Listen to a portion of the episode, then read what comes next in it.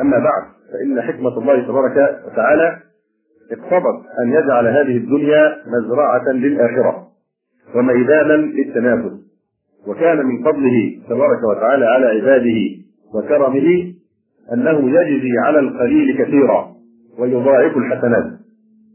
ومن فضله ومنته على عباده أن يجعل لهم مواسم تعظم فيها هذه المضاعفة فالسعيد من اغتنم مواسم الشهور والأيام والساعات وتقرب فيها إلى مولاه بما أمكنه من وظائف الطاعات. عسى أن تصيبه نفحة من تلك النفحات. فيسعد بها سعادة يأمن بعدها من النار وما فيها من اللفحات قال الحسن رحمه الله تعالى في قوله عز وجل وهو الذي جعل الليل والنهار خلفة لمن أراد أن يذكر أو أراد شكورا قال من عجز بالليل كان له من أول النهار مستعتب. ومن عجز بالنهار كان له من الليل مستعتب. ومن أعظم هذه المواسم المباركة وأجلها شهر رمضان الذي أنزل فيه القرآن المجيد. ولذا كان حريا بالمؤمن أن يحسن الاستعداد لهذا القادم الكريم. ويتفقه في شروط ومستحبات وآداب العبادات المرتبطة بهذا الموسم الحافل لئلا يفوته الخير العظيم ولا ينشغل بمفضول عن فاضل ولا بفاضل عما هو أفضل منه. لو أن كل واحد منا الآن وفي هذه اللحظة استحضر في قلبه أحب الناس إليه وقد غاب عنه أحد عشر شهرا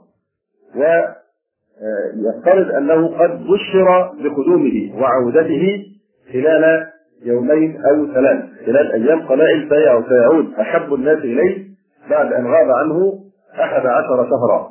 كيف تكون فرحته بقدومه؟ واستبشاره بقربه. وبشاشته للقائه. إن أول الآداب الشرعية بين يدي رمضان أن نتأهب لقدومه قبل الاستهلال وأن تكون النفس بقدومه مستبشرة ولإزالة الشك في رؤية الهلال منتظرة. وأن تستشرق لنظره استشرافها لقدوم غائب حبيب غائب من سفره. لأن التأهب لشهر رمضان والاستعداد لقدومه من تعظيم شعائر الله تبارك وتعالى الذي يقول في محكم كتابه ومن يعظم شعائر الله فإنها من تقوى القلوب يفرح المؤمنون بقدوم شهر رمضان ويستبشرون ويحمدون الله أن بلغهم إياه. ويعقدون العزم على تعميره بالطاعات وزيادة الحسنات وهجر السيئات. وأولئك يبشرون بقول الله تبارك وتعالى قل بفضل الله وبرحمته فبذلك فليفرحوا هو خير مما يجمعون. وذلك لأن محبة الأعمال الصالحة والاستبشار بها فرع عن محبة الله عز وجل الذي فرضها علينا. والله تبارك وتعالى يقول ومنهم وإذا ما أنزلت سورة فمنهم من يقول أيكم زادته هذه إيمانا؟ فأما الذين آمنوا فزادتهم إيمانا وهم يستبشرون. هكذا يستبشر الصالحون بقدوم رمضان لما يرون فيه من الفرصة كي يتقربوا إلى الله عز وجل. سبق أن تلونا عليكم قول الصادق المصدوق عليه الصلاة والسلام الذي رواه عنه أبو هريرة رضي الله تعالى عنه حين قال بمحلوف رسول الله صلى الله عليه وسلم ما أتى على المسلمين شهر خير لهم من رمضان. ولا أتى على المنافقين شهر شر لهم من رمضان. وذلك لما يعد المؤمنون فيه من القوة للعبادة وما يعد المنافقون من غفلات الناس وعوراتهم هو غم للمؤمن يغتنمه الفاجر. مواسم الخيرات وأنواع الخيرات في رمضان قد سبق أن أشرنا إلى بعضها وسنعيد إن شاء الله قريبا الكلام فيها. ولكن الذي ينبغي أن يعني نبدأ به ونهتم به جدا. هذه الملاحظة أن نلاحظ دائما أن رمضان يرتبط ذكره ارتباطا وثيقا ليس فقط بفريضه الصيام. ولكن كما نلاحظ في القرآن الكريم يرتبط رمضان المعظم بالقرآن ارتباطا وثيقا. حتى إن الله تبارك وتعالى حينما في ايات الصيام قال شهر رمضان الذي أنزل فيه القرآن هدى للناس وبينات من الهدى والفرقان. فهناك ربط وثيق بين شهر رمضان وبين القرآن العظيم. ويقول النبي صلى الله عليه وسلم الصيام والقرآن يشفعان للعبد يوم القيامة. فقرن أيضا بين الصيام وبين القرآن. إذا هذا هو شهر القرآن. وينبغي أن تكون علاقتنا فيه بالقرآن علاقة متميزة تختلف عن سائر الشهور. فمن كان يحتفل بالقرآن في كل شهر وفي كل أسبوع وفي كل يوم فليتضاعف احتفاله به حتى ولو هجر كل ما عدا قراءة القرآن من الطاعات حتى لو هجر كل ما عداه من العبادات الأخرى أو الأركان الأخرى فحقيق وحري بهذا الشهر أن يمهره العبد لتلاوة القرآن الكريم وتعظيمه والتدبر فيه. يقول صلى الله عليه وسلم الصيام والقرآن يشفعان للعبد يوم القيامة. يقول الصيام أي رب إني منعته الطعام والشهوات بالنهار فشفعني فيه. يقول الصيام أي رب إني منعته الطعام والشهوات بالنهار فشفعني فيه. ويقول القرآن رب منعته النوم بالليل فشفعني فيه فيشفعان فالذي في هذا الشهر بالذات الذي ينبغي أو السبب الوحيد الذي ينبغي أن يمنعنا من النوم بالليل هو الاحتفال بالقرآن الكريم. حتى تدخر ذلك عدة لك يوم القيامة يوم لا ينفع مال ولا بنون إلا من أتى الله بقلب سليم. حتى يشفع لك القرآن. ويقف بين أو أن يتكلم القرآن بين يديك قائلا لله عز وجل رب منعته النوم بالليل فشفعني فيه فيشفعني يعني تشفع فيه قراءته. أي نعم. فنحاول اليوم أن نركز بجانب الكلام على الموضوع الذي كنا وعدنا به. وهو آه، موضوع المنهج العلمي. آه، بعدما كثر سؤال الإخوة عن الكتب التي ترشح لطلب العلم يعني وبين الكلام في الصلاة لا تعارض في الحقيقة بين الأمرين. وإن كان كان من الاولى تأجيل الكلام في المنهج العلمي إلى ما بعد رمضان آه، لأننا نستقبل موسما للعمل والإجتهاد في القرآن الكريم فجمعا بين المصلحتين سنركز في الكلام على علاقة المسلم بالقرآن بالذات في شهر رمضان وعلاقته أيضا بعلوم القرآن آه، وفاء بالوعد الذي آه، كنا تكلمنا يعني أو وعدنا به من قبل. آه، فيما يتعلق بفضل القرآن ثبت فضائل عظيمة جليلة بالقرآن بالقرآن العظيم سواء في كتاب الله عز وجل أو في سنة النبي صلى الله عليه وآله وسلم. منها قوله صلى الله عليه وآله وسلم أبشروا فإن هذا القرآن طرفه بيد الله وطرفه بأيديكم فتمسكوا به فإنكم لن تهلكوا ولن تضلوا بعده أبدا. ويقول صلى الله عليه وسلم أما بعد ألا أيها الناس فإنما أنا بشر يوشك أن يأتيني رسول ربي فأجيب. وأنا تارك تارك فيكم ثقلين. ثقلين المقصود يعني لأن الأخذ بهذين والعمل بهما ثقيل. ولذلك سمي الثقلين الكتاب والسنة سواء ثقيل في الميزان أو ثقيل يحتاج إلى مجاهدة. إلا سنلقي عليك قولا ثقيلا. وأنا تارك فيكم ثقلين. أولهما أو أولهما كتاب الله فيه الهدى والنور. من استمسك به وأخذ به كان على الهدى ومن أخطأه ضل. فخذوا بكتاب الله تعالى واستمسكوا به وأهل بيتي. أذكركم الله في أهل بيتي. أذكركم الله في أهل بيتي. ويقول صلى الله عليه وسلم القرآن شافع مشفع. يعني إذا شفع في شخص تقبل شفاعته القرآن شافع مشفع. وماحل مصدق.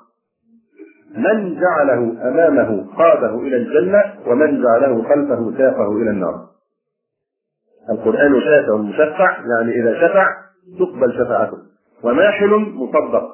ماحل يعني مخاصم مجادل. إذا جادل وخاصم رجلا أمام الله عز وجل فإن الله يصدق شهادته في هذا الرجل ويعاقبه بهجره القرآن. القرآن شافع مشفع وماحل مصدق من جعله أمامه قاده إلى الجنة ومن جعله خلفه ساقه إلى النار. ومنها قوله صلى الله عليه وآله وسلم كتاب الله هو حبل الله الممدود من السماء إلى الأرض. ومنها قوله صلى الله عليه وآله وسلم أيضا في فضيلة القرآن لو جمع القرآن في إهاب ما أحرقه الله بالنار. لو جمع القرآن في إهاب والمقصود به الجهاد في اللغة هو الجلد. والمقصود هنا في هذا الحديث يعني الجسم الذي يحفظ القرآن الصدر الذي يعي القرآن. الإشارة إلى أن من وعى قلبه القرآن وعمل به فإنه يأمن من أن يحرق صدر آه، بالنار وفيه وهو وعاء لكلام الله تبارك وتعالى. يقول عليه الصلاة والسلام لو جمع القرآن في اهاب ما أحرقه الله بالنار. فكيف؟ لو جمع القرآن في صدر عبده المؤمن. ويقول صلى الله عليه وسلم في روايه أخرى لو كان القرآن في إهاب ما أكلته النار. ثم ثبت فضائل كثيرة في فضيلة تعلم القرآن وتلاوته. يقول عليه الصلاة والسلام إذا قام صاحب القرآن فقرأ بالليل والنهار ذكره وإن لم يكن به نسيه. يعني هذا فيه آه، توثيق الصلة بالقرآن حتى لا ينساه صاحبه. إذا قام صاحب القرآن فقرأ بالليل والنهار ذكره وإن لم يكن به نسيه وقال عليه الصلاة والسلام اقرأوا القرآن فإنكم تؤجرون عليه. أنا إني لا أقول ألف لام ميم حرف ولكن ألف عشر ولام عشر وميم عشر فتلك ثلاثون. فكل حرف من القرآن يؤجر عليه الإنسان عشر حسنات. ويضاعف الله تبارك وتعالى لمن شاء. ويقول صلى الله عليه وسلم إن الله تعالى يرفع بهذا الكتاب أقواما ويضع به آخرين. يعني أن الموقف كل إنسان من القرآن إما يكون سببا في رفعته في الدنيا والآخرة وإما أن يكون سببا في هبوط منزلته وانحداره. إن الله تعالى يرفع بهذا الكتاب أقواما ويضع به آخرين. ويقول صلى الله عليه وسلم إن لله تعالى أهلين من الناس. إن لله تعالى أهلين من الناس. أهل القرآن هم أهل الله وخاصته. أهل القرآن هم أهل الله وخاصته. ويقول عليه الصلاة والسلام إن جبريل كان يعارضني القرآن كل سنة مرة وإنه عارضني العام مرتين. ولا أراه إلا حضر أجلي. وإنك يعني كان يخاطب آه، يعني فاطمة عليه السلام وإنك أول أهل بيتي لحاقا بي. فاتق الله واصبري فإنه نعم السلف أنا لك. إن جبريل كان يعرض القرآن كل سنة مرة. وإنه عرضني العام يعني في العام الذي توفي فيه مرتين. ولا أراه إلا حضر أجلي. استأنس وفهم من ذلك كأن هذا التكرار العرض في هذه العام بالذات مرتين لمزيد من الاحتياط في تثبيت القرآن. فعلم بذلك أنه حضر أو يعني استأنس أن أجله قد اقترب عليه الصلاة والسلام. وإنك أول أول أهل بيتي لحاقا به فاتق الله واصبري فإنه نعم السلف وأنا لك. ومنها أيضا قوله صلى الله عليه وآله وسلم إن من اجلال الله إكرام ذي الشيبه المسلم وحامل القرآن غير الغالي فيه والجاف عنه وإكرام ذي السلطان المقتدر إن من إجلال الله يعني من تعظيم تعظيم شعائر الله تبارك وتعالى ومن تعظيم الله الاهتمام وتعظيم هذه الأشياء التي ذكرها عليه الصلاة والسلام في هذا الحديث. لأن كما نعلم قراءة القرآن من شعائر الإسلام. والآية ومن يعظم شعائر الله فإنها من تقوى القلوب. فمن تعظيم شعائر الله تعظيم آه، هؤلاء يقول تبارك وتعالى إن من إجلال الله إكرام ذي الشيبة المسلم، المسلم الذي شاب رأسه في الإسلام ونور الله تبارك وتعالى وجهه بالشعر الأبيض الذي آه، يعني آه، يدل على أن هذا الشخص قد عبد الله عز وجل مدة طويلة في هذا العمر الذي امتد به حتى هذا الوقت فذا في شك له فضل السابقة وفضل آه، عبادة الله تبارك وتعالى هذه المدة الطويلة وهذا الذي يستحي الله تبارك وتعالى أن يعذبه بعدما شاب رأسه أو شعره في الإسلام وفي طاعة الله تبارك وتعالى والصيام والصلاة وذكر الله عز وجل. فمن تعظيم الله وإكرام الله واجلال الله أن تكرم ذي الشيبه المسلم. أن يكرم الإنسان المسلم ذا الشيبة. وحامل القرآن. وأيضا من اجلال الله حامل القرآن ولم يقيده بسن. فينبغي تعظيم حامل القرآن سواء كان صغيرا أم كبيرا. واضح؟ في في في في, النوع الأول ذكر إكرام ذي الشيبه المسلم.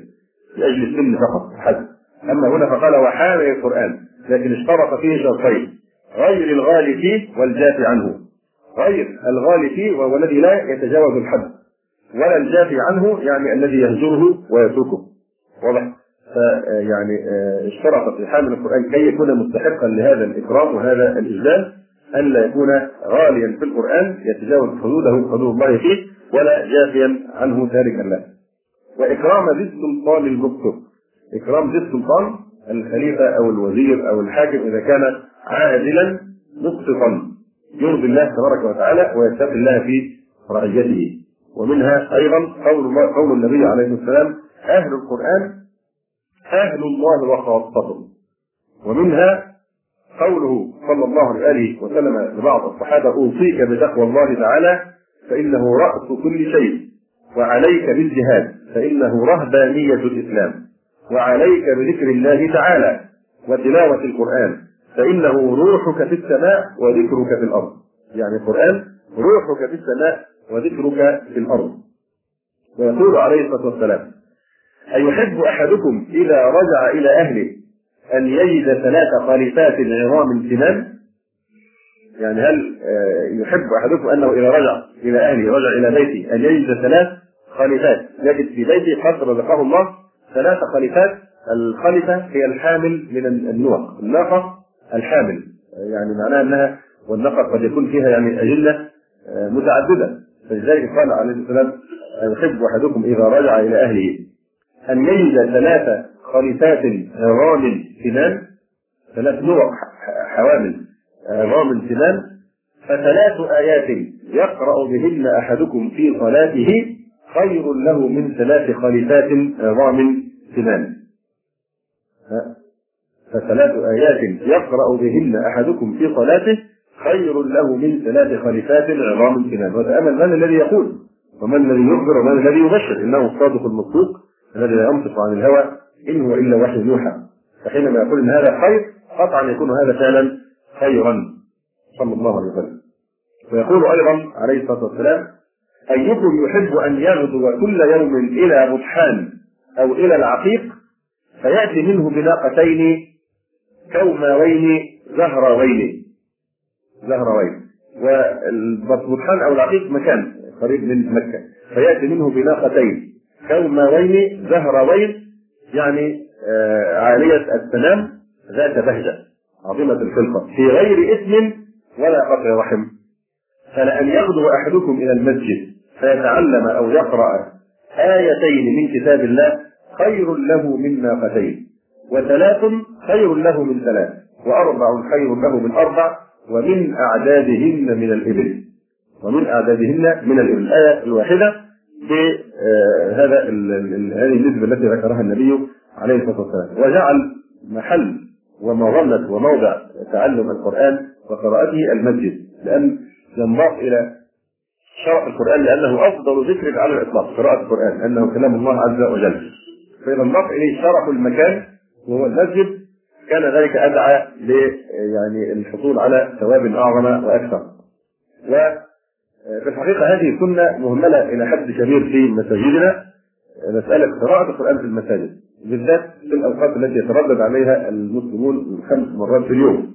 يعني نلاحظ مثلا إذا في بعض البلاد في السعودية مثلا بين الأذان والإقامة تدخل أي مسجد في أي مكان تجد في القرآن دويا كدوي النحل.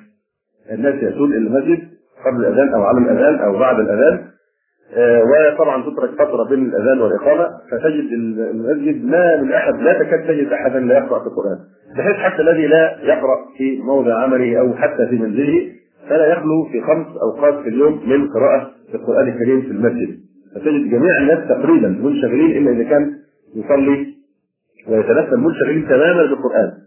فالإنسان لو أنه حفظ يعني قرأ آه، في كل آه، قبل كل قراءة حتى لو صفحة واحدة من القرآن صفحة واحدة كان يجتمع له في اليوم. إذا يسهل عليه جدا أن يختم القرآن في مدة وجيزة كما آه، سنبين إن شاء الله تعالى يقول عليه الصلاة والسلام أيكم يحب أن يغدو كل يوم إلى فطحان أو إلى العقيق؟ فيأتي منه بناقتين ثوماوين زهروين عظيمتي السنان في غير إثم ولا قطع رحم.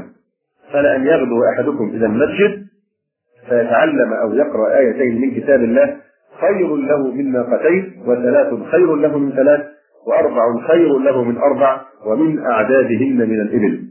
ويقول صلى الله عليه وسلم خياركم من تعلم القرآن وعلمه. وفي رواية خيركم من تعلم القرآن وعلمه. ويقول صلى الله عليه وسلم الذي يقرأ القرآن وهو ماهر به مع السفرة كرام البررة أي الملائكة. والذي يقرأه وهو عليه شاق له أجران. كثير من الناس يهجر قراءة القرآن يقول أنا ما أجيد قراءة القرآن. أو يشق عليه مجرد القراءة قراءة الحروف ما يتمكن من ذلك كثيرا. فيهجر القرآن. كلا لو قرأ الإنسان القرآن وهو ماهر به يقيم حدوده فهو مع السفرة الكرام البررة أما إذا كان القرآن شاقا عليه بتاع فيه وما يستطيع قراءته لا يتركه لكن يقرأ وإن تعب وإن وجد مشقة لماذا؟ لأن هذا له أجران كما أخبر الصادق المصدوق صلى الله عليه وسلم. وقال عليه الصلاة والسلام من سره أن يحب الله ورسوله فليقرأ بالمصحف. من لا يحب آه، أن يحب الله ورسوله. لا بشك أن كل إنسان يريد أن ينور قلبه بمحبة الله عز وجل ومحبة رسوله صلى الله عليه وسلم. السبيل إلى ذلك هو أن يقرأ في المصحف. كما قال عثمان رضي الله تعالى عنه لو طهرت قلوبنا ما شبعت من كلام الله عز وجل. لو طهرت قلوبنا ما شبعت من كلام الله عز وجل. من سره أن يحب الله ورسوله فليقرأ في المصحف. وقال عليه الصلاة والسلام لا حسد إلا في اثنتين. رجل علمه الله القرآن فهو يتلوه آناء الليل وآناء النهار. فسمعه جار له. فقال ليتني أوتيت مثل ما أوتي فلان فعملت مثل ما يعمل. ورجل آتاه الله مالا فهو يهلكه في الحق. فقال رجل ليتني أوتيت مثل ما أوتي فلان فعملت مثل ما يعمل. فهذا هو الحسد الشرعي يعني ليس بالمعنى المعروف وهو تمني زوال النعمة. لكن هي الغبطة الغبطة يعني أن آه، يتمنى أن يكون له مثل ما آه، لفلان. وقال عليه الصلاة والسلام يجيء القرآن يوم القيامة فيقول يا رب حله يا رب حله فيلبس تاج الكرامة ثم يقول يا رب زده فيلبس حلة الكرامة ثم يقول يا رب ارضى عنه فيرضى عنه. فيقول اقرأ وارقى ويزاد بكل آية حسنة. يجيء القرآن يوم القيامة. يعني القرآن التلاوة الذي تلاها الإنسان. فيقول يا ربي حله يعني يأتي لصاحبه يشفع في صاحبه وكأن هذا تفصيل للحديث الذي أجمل من قبل.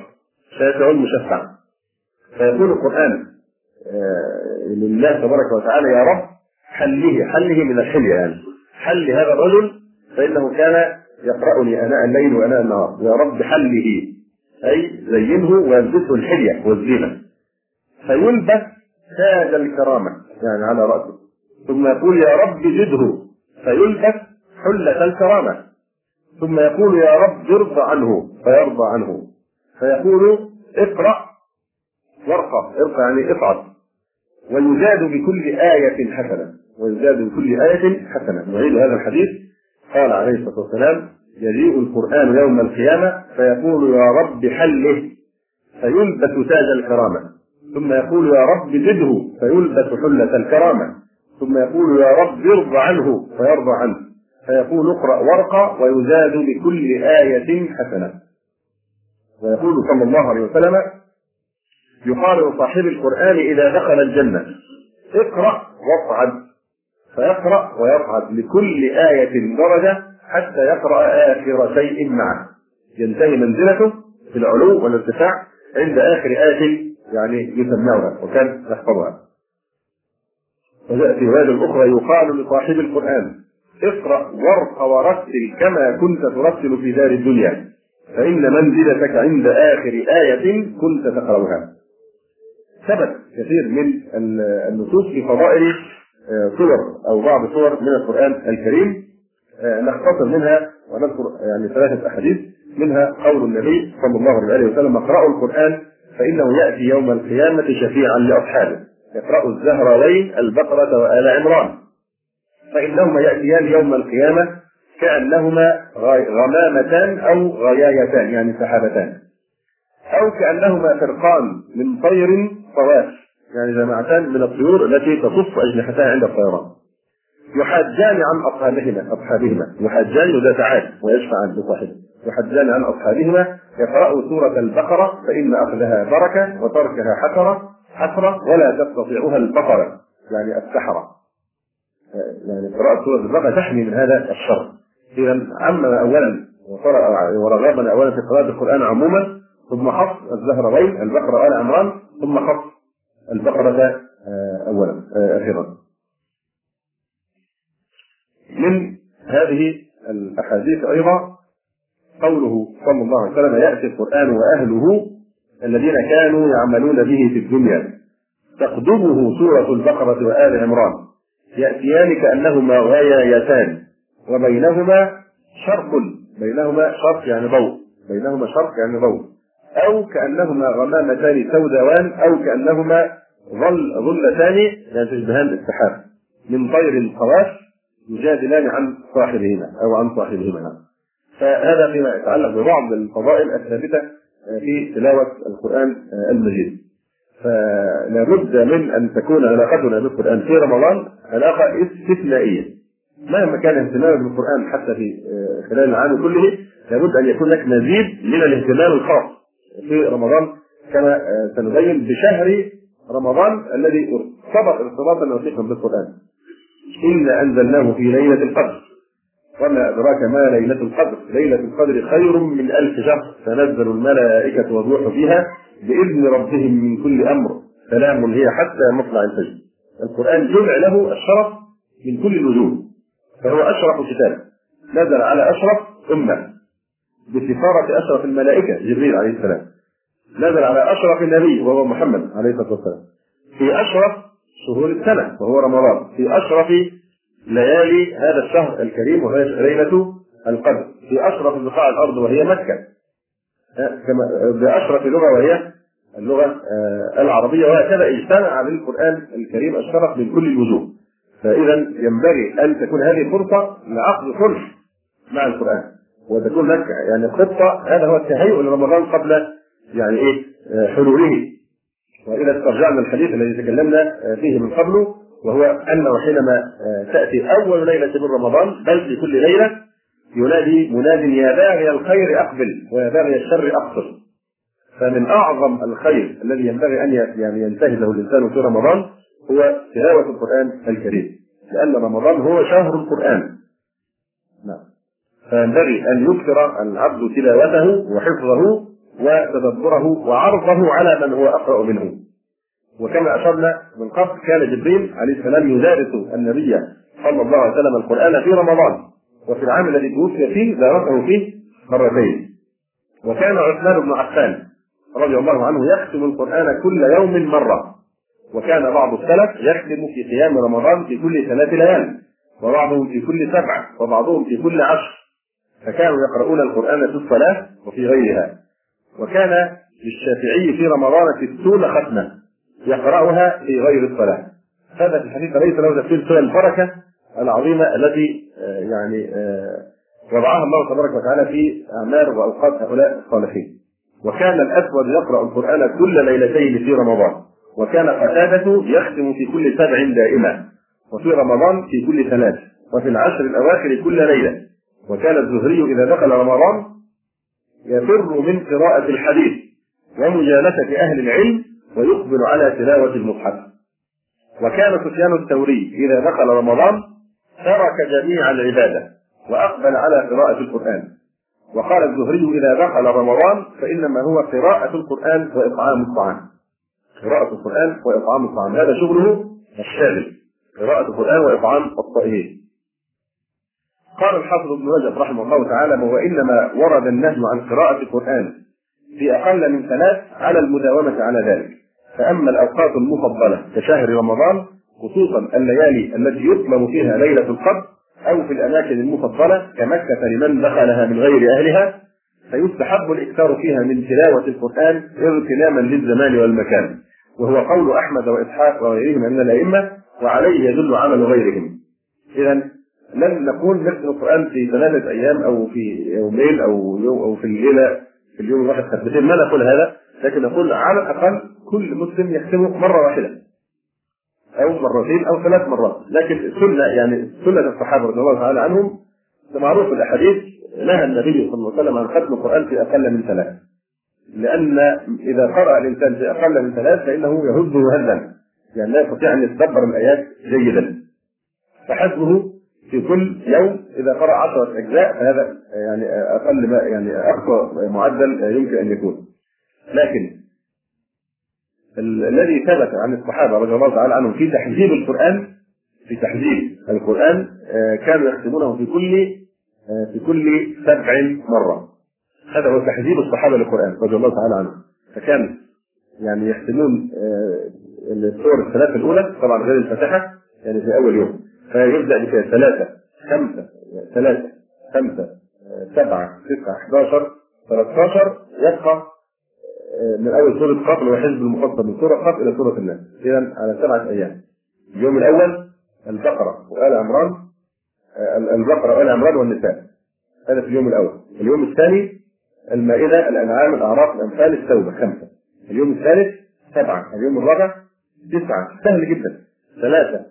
خمسه سبعة تسعة 11 13 اليوم الأخير 13 هذا ينتهي عند سورة الحجرات يبقى اليوم السابع يبدأ بسورة إيه قاف اللي هو حزب المفصل وحده. يبدأ بسوره قاف إلى الناس. هذا هو اليوم الأخير. فهذا هو تحذيب الصحابة رضي الله تعالى عنهم للقرآن الكريم. أي نعم.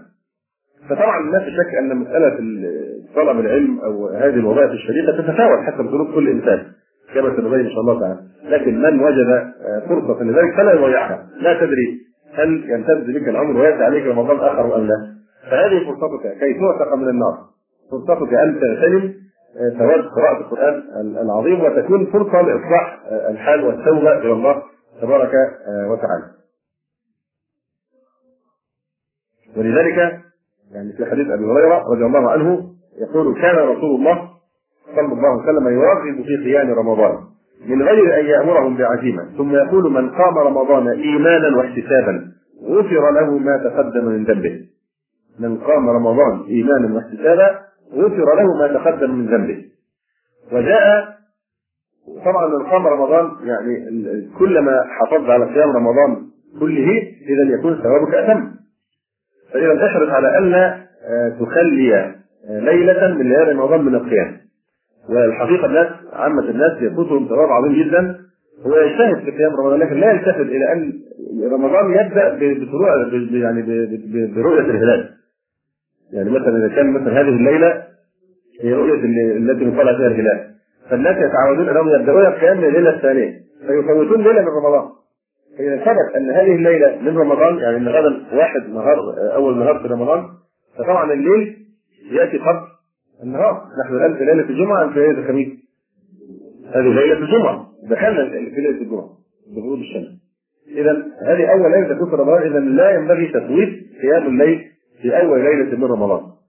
بل الاجتماع بنفس الهمة بل المفروض تكون أعلى درجة من الهمة في أول ليلة. يحرص على هذا. أيضا كي يتم للإنسان سواء بالقيام يحرص على الا يفارق الإمام قبل إتمام القيام من صلى خلف الإمام حتى يسلم الإمام وحتى ينصرف. كتب له قيام الليلة كلها. أي نعم.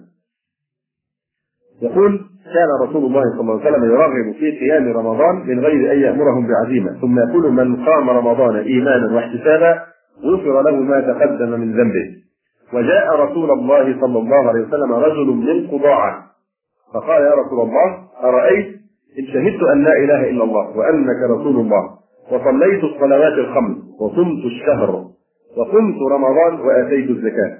فقال النبي صلى الله عليه وسلم من مات على هذا كان من الصديقين والشهداء. من مات على هذا يعني ثابتا على هذا كن كان من الصديقين والشهداء.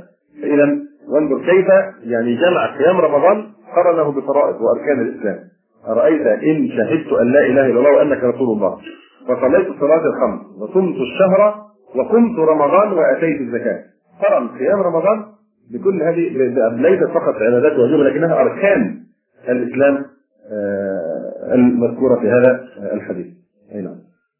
على أي الأحوال هذا فيما يتعلق بالتنبيه على أن كل إنسان يخصص لنفسه حزبا معجلا وظيفة معينة يومية في بالنسبة للقرآن الكريم لا يهجره ولا يخصص فيه في هذه الفرصة العظيمة التي يصعب يعني تعويضها إن فاتت. الحقيقة ننتقل إلى الموضوع الذي كنا وعدنا به وإن كان ليست مسألة إلا مجرد وفاء بالوعد وإلا الموضوع كان أنسب له بعد رمضان لكن في كل خير بإذن الله. الموضوع هو طبعا كثر سؤال الإخوة فيه وطلبهم من مدة بعيدة أن نتكلم بالتفصيل في نصيحة الإخوة فيما يتعلق ببعض التوجيهات في قراءة أو في طلب العلم الشرعي سواء كان بعض التنبيهات والنصائح أو كان بتحديد أفضل الكتب في شتى العلوم الشرعية. طبعا الكلام أساسا هو يتوجه للإخوة يعني طلاب العلم المجدين الذين عندهم همة في طلب العلم والراغبين في التحصيل بصورة يعني منهجية تجمع بين المنهجية والمرحلية. واضح؟ وأيضا لعل إن شاء الله فيما بعد نبين بعد ذلك موضوع المرحلية بتفصيل أكثر له الوقت بمعنى أن كل طبقه حسب ظروفها واستعداداتها يمكن يكون هناك يعني الحد الأدنى من الأرضية التي تشكل يعني الثقافة الإسلامية اذا جاز التعبير التي لا يليق أن تنقص عن هذا الحد بالنسبة لأي مسلم من العوام أو من طلبة العلم. واضح حلق الله. فبإذن الله نتطرق إليه فيما بعد إن شاء الله تعالى. طبعا نحن يعني يعني نتذكر دائما قول الله تبارك وتعالى إن الله لا يغير ما بقوم حتى يغيروا ما بأنفسهم. ونقول إن بداية التغيير هي فكرة في الحقيقة. بداية التغيير لابد أن يكون تغيير في الفكر لأن أي سلوك عملي سواء جهاد دعوة أي موقف عملي يتخذ الإنسان هو عبارة عن مرآة تعكس ما عنده من فكر. واضح؟ فكل إنسان بيكون في ذهنه وفي قلبه مبدأ معين هو يحاول أن يوظف حياته وطاقته لخدمة هذا المبدأ. فإذا تكلمنا يعني على موضوع تغيير أحوال الأمة سواء على نطاق الأفراد أو الجماعات فالتغيير يبدأ من أنفسنا ولا نستطيع أن نغير أنفسنا إلى ما يوافق رضا الله تبارك وتعالى حتى نستوثق من أن هذا هو يعني الفهم أو الفهم الذي سنسعى لاجل التمكين له ونشره في الناس أن يكون هو موافقا لما يرضي الله عز وجل. والنبي صلى الله عليه وسلم قد أشار إلى هذا المعنى في حديثه الذي ذكر فيه مراحل التدهور التي تمر بها الأمة.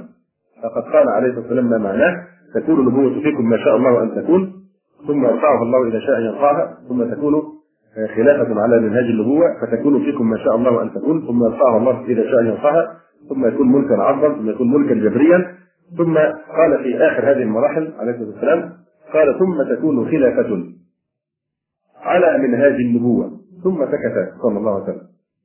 فتأمل أنه بعد مراحل الضعف أخبر عليه الصلاة والسلام أنه إيه ستكون خلافة على منهاج النبوة. إذا لابد أن نركز على ما هو منهاج النبوة.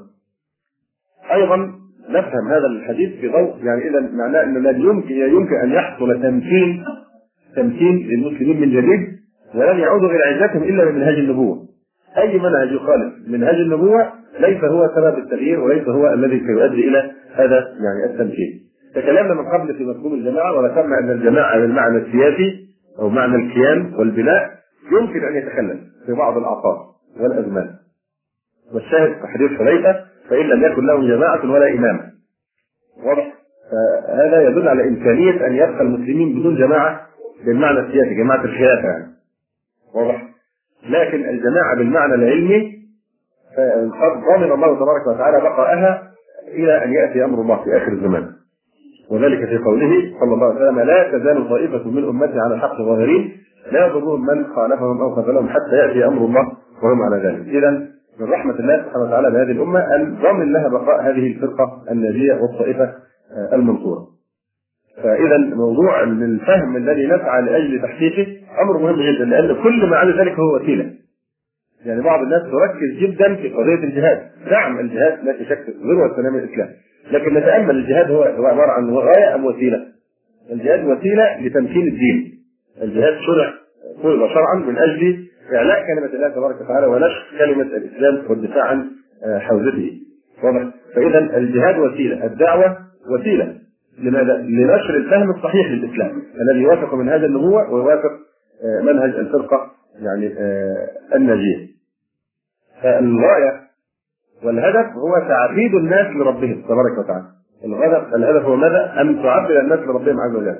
أن وضع اهداف خلاف هذا الهدف في الحقيقة يترتب عنه كثير من الاضرار.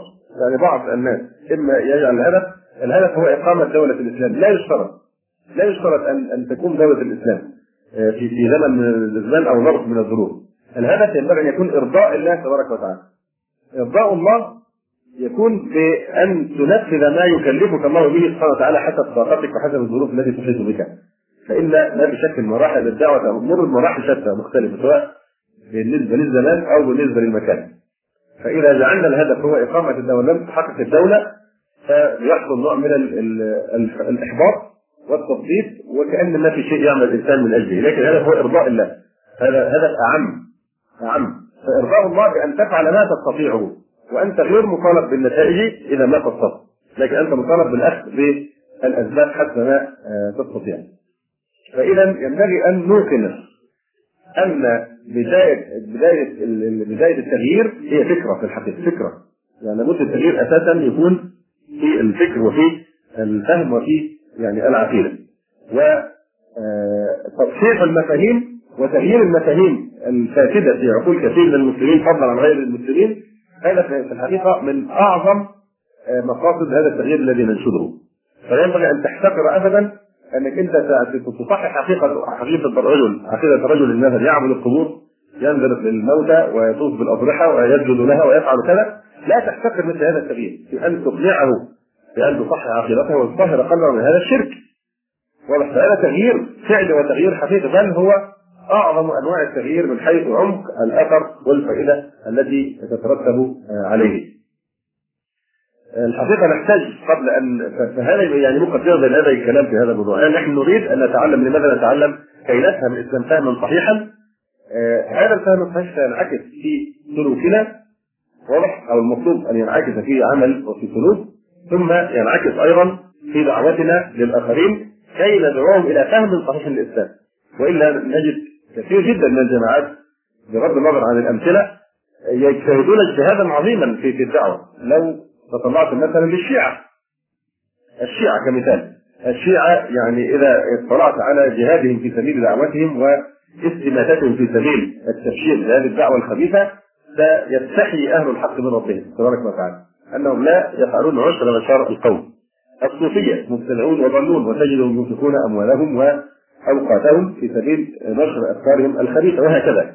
فتجد كثيرا من الذين في فكرهم الانحراف والضلال من حيث العمل والحركة. نعم عندهم حركة كثيرة. لكن نشكر الله عز وجل كما يقول عمر رضي الله عنه جلد الفاجر وعجز الثقة. نجد كثيرا من أهل الحق يتقاعسون في هذا يتقاعسون في آه، نشر دعوتهم وتصحيح المفاهيم وإحداث هذا التغيير العميق والخطير. فالتغيير ينبغي أن ينصب بالذات المرحلة التي نحن فيها إحداث تغيير في الفكر تصحيح في العقيدة في المفاهيم حتى ينعكس في السلوك في السلوك وهذا هو البناء الذي يبني. يعني بمعنى أنك لو يعني موضوع التربية الجماهيرية للناس التربية الشعبية والجماهيرية بكثرة العدد وهذه الأشياء ماذا يعني هي اشبه ما تكون بمجموعه من الدبش الطوب اللي هو الدبش اللي غير منتظم. واضح؟ متراكم بعضها على بعض. لكن إذا كل طوب من هذه الطوبات قد هذبت وثقلت من من الست الجهات واضح. هذه التي تستطيع أن توضع لبنه في بنيان. يكون كالبنيان المرصوص كما اتضح الله عز وجل أهله. واضح.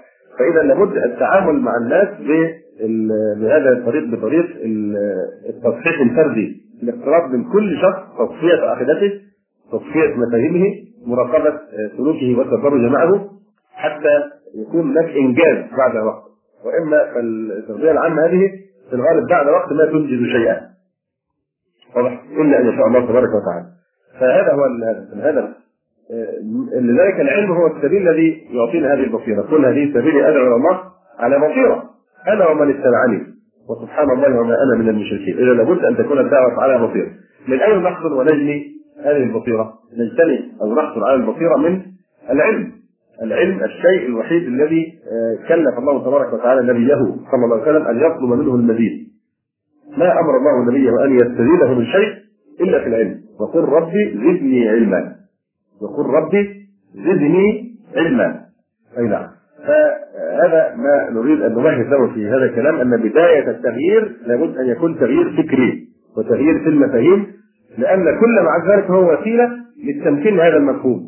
فإذا اجتمعت كل الاتجاهات مثلا أو كل الجماعات أو كل هذه الألوان. واضح؟ وتوحدت على الدعوة وعلى الجهاد. وفي بين فيما بينها هناك اختلاف في الفهم. فتعود الفرق من جديد حتى إذا حصل تمكين فيحصل ما آه، رأينا صورة مصغرة له في أفغانستان الآن. التناحر الفكري والقدري وهذه الأشياء نتيجة إن عدم توحد المفهوم أو عدم وجود المفهوم الصحيح 100% للإسلام في هذه الأشياء. اذا يعني هذا فيما يتعلق بهدف هذا الموضوع. هناك بعض النصائح حقيقة يعني نحتاج أيضا للكلام فيها بين يدي كلام في موضوع طلب العلم. اول هذه النصائح طبعا هو تصحيح النية فالذي لا يصحح نيته يتعب نفسه يعني ويكون سعيه هباء منثورا فلا بد اولا من تصحيح النية أن يريد بالعلم وجه الله عز وجل ونيل يعني فضائله. أمر مهم آخر في الحقيقة فيما يتعلق بموضوع طلب العلم وهو مراعاة الأولويات في المقاصد التي يطلبها الإنسان في العلم. الأولويات. بمعنى أن هناك من العلوم ما هو علوم خادمه هي علوم الوسائل وعلوم مخدومة. هي علوم المقاصد. فلا بد الإنسان يبتدئ اولا بالانشغال بهذه العلوم المخدومة. يعني الإنسان لابد أن يعطي أولوية لنوعين من العلوم. فقه الإيمان وفقه الأحكام. أو بعباره أخرى الفقه والتوحيد. فقه الإيمان وفقه الأحكام. فقه الإيمان يعني العقيدة أمور العقيدة ومسائل التوحيد والإيمان أن يفقهها ويتعلمها على مذهب السلف الصالح رضي الله تعالى عنهم أجمعين. هذا أول شيء. الاهتمام أو أو الأولوية المطلقة اولا للتوحيد اللي هو فقه الإيمان والعقيدة. واضح ثانيا فقه الأحكام. فقه الأحكام يعني فقه العبادات التي به الذي به يصحح الإنسان عبادته ويعبد ربه تبارك وتعالى. فالعلوم علوم غاية وعلوم وسيلة. علوم الغاية هي التوحيد والفقه نعم. وعلوم الوسيلة العلوم الخادمة. كاللغة كالصرف كالنحو غير ذلك من العلوم التي تكون خادمة ووسيلة لخدمة ما عداها من العلوم.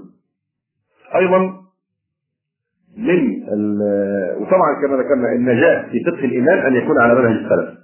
النجاة في فقه الأحكام أن يعني لا يتعطل الإنسان لآراء الرجال ويخالف الدليل إذا ثبت لديه حتى ولو تمذهب لكنه لا يكون متعصبا فلا يقدم آراء الرجال على حديث النبي صلى الله عليه وسلم. أيضا من النصائح المهمه في هذا الباب التوازن يعني الشمولية والتوازن. التوازن بمعنى الإنسان حسب وظائفه لأن الناس تتفاوت شغله منهم التاجر منهم طالب العلم منهم طالب في كليه منهم متفرغ لطلب العلم وهكذا تتفاوت الظروف. فبالتالي يتفاوت حظ الإنسان من هذه العلوم بقدر تفاوت وظائفه الأخرى. المطلوب أن يكون عند الإنسان نوع من التوازن بين هذه الواجبات. واضح يراعي التوازن بين الواجبات حتى لا يضيع حق أي طرف ومعروف معروف الحديث إن لجسدك عليك حقا وإن لعينك عليك حقا وإن لربك عليك حقا وإن لغيرك عليك حقا وإن لأهلك عليك حقا فأعطي كل ذي حق حقا فحتى لا ينقطع الإنسان ينبغي أن يوجد من البدايه نوع من التوازن بين وظائفه ويختار الطبقة من العلم يعني الطبقة التي تناسب ظروفه حتى لا يحدث اضطرابا يؤثر على سيره في طلب العلم. أيضا كما ذكرنا لابد من التدرج في سلم التعلم يتدرج. فيتنقل المبادئ الأولية من كل علم وبالذات كما ذكرنا علمي التوحيد والفقه. لابد من المبادئ الأولية اولا ولا يقفز مباشرة إلى المراجع الكبيرة أو إلى العلوم التي يمكن تأجيلها. فلا ينشغل بشيء عن أهم ما هو أهم منه.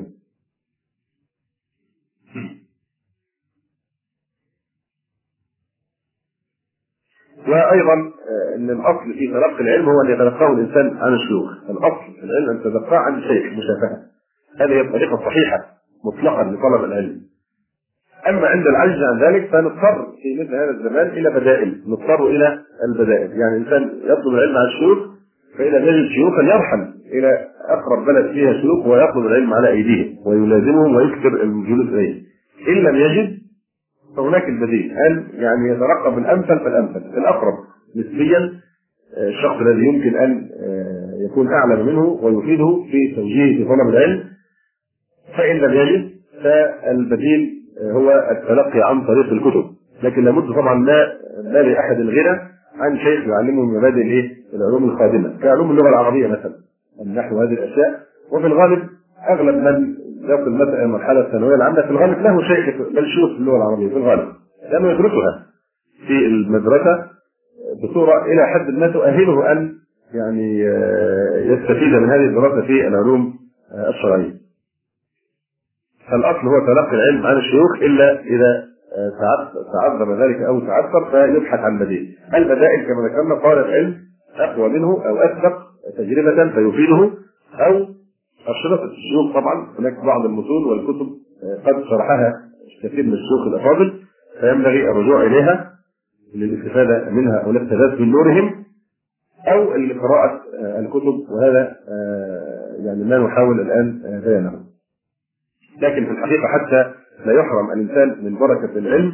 يحتاج أيضا لبعض التوجيهات وأهمها وأكثرها احترام أهل العلم، احترام العلماء. كما ذكرنا يقول الله تبارك وتعالى ومن يعظم حرمات الله فهو خير له عند ربه.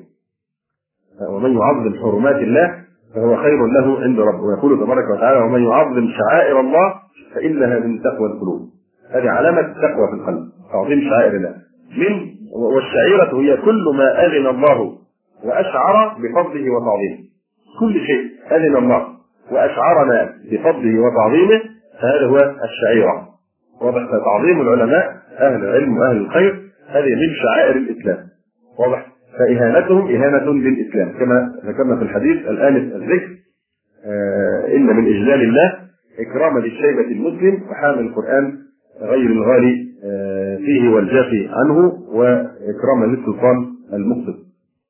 ويقول الحافظ ابن عساكر رحمه الله تعالى اعلم يا أخي وفقني الله وإياك لمرضاته وجعلني وإياك ممن يخشاه ويتقيه حق تقاته أن لحوم العلماء مسمومة.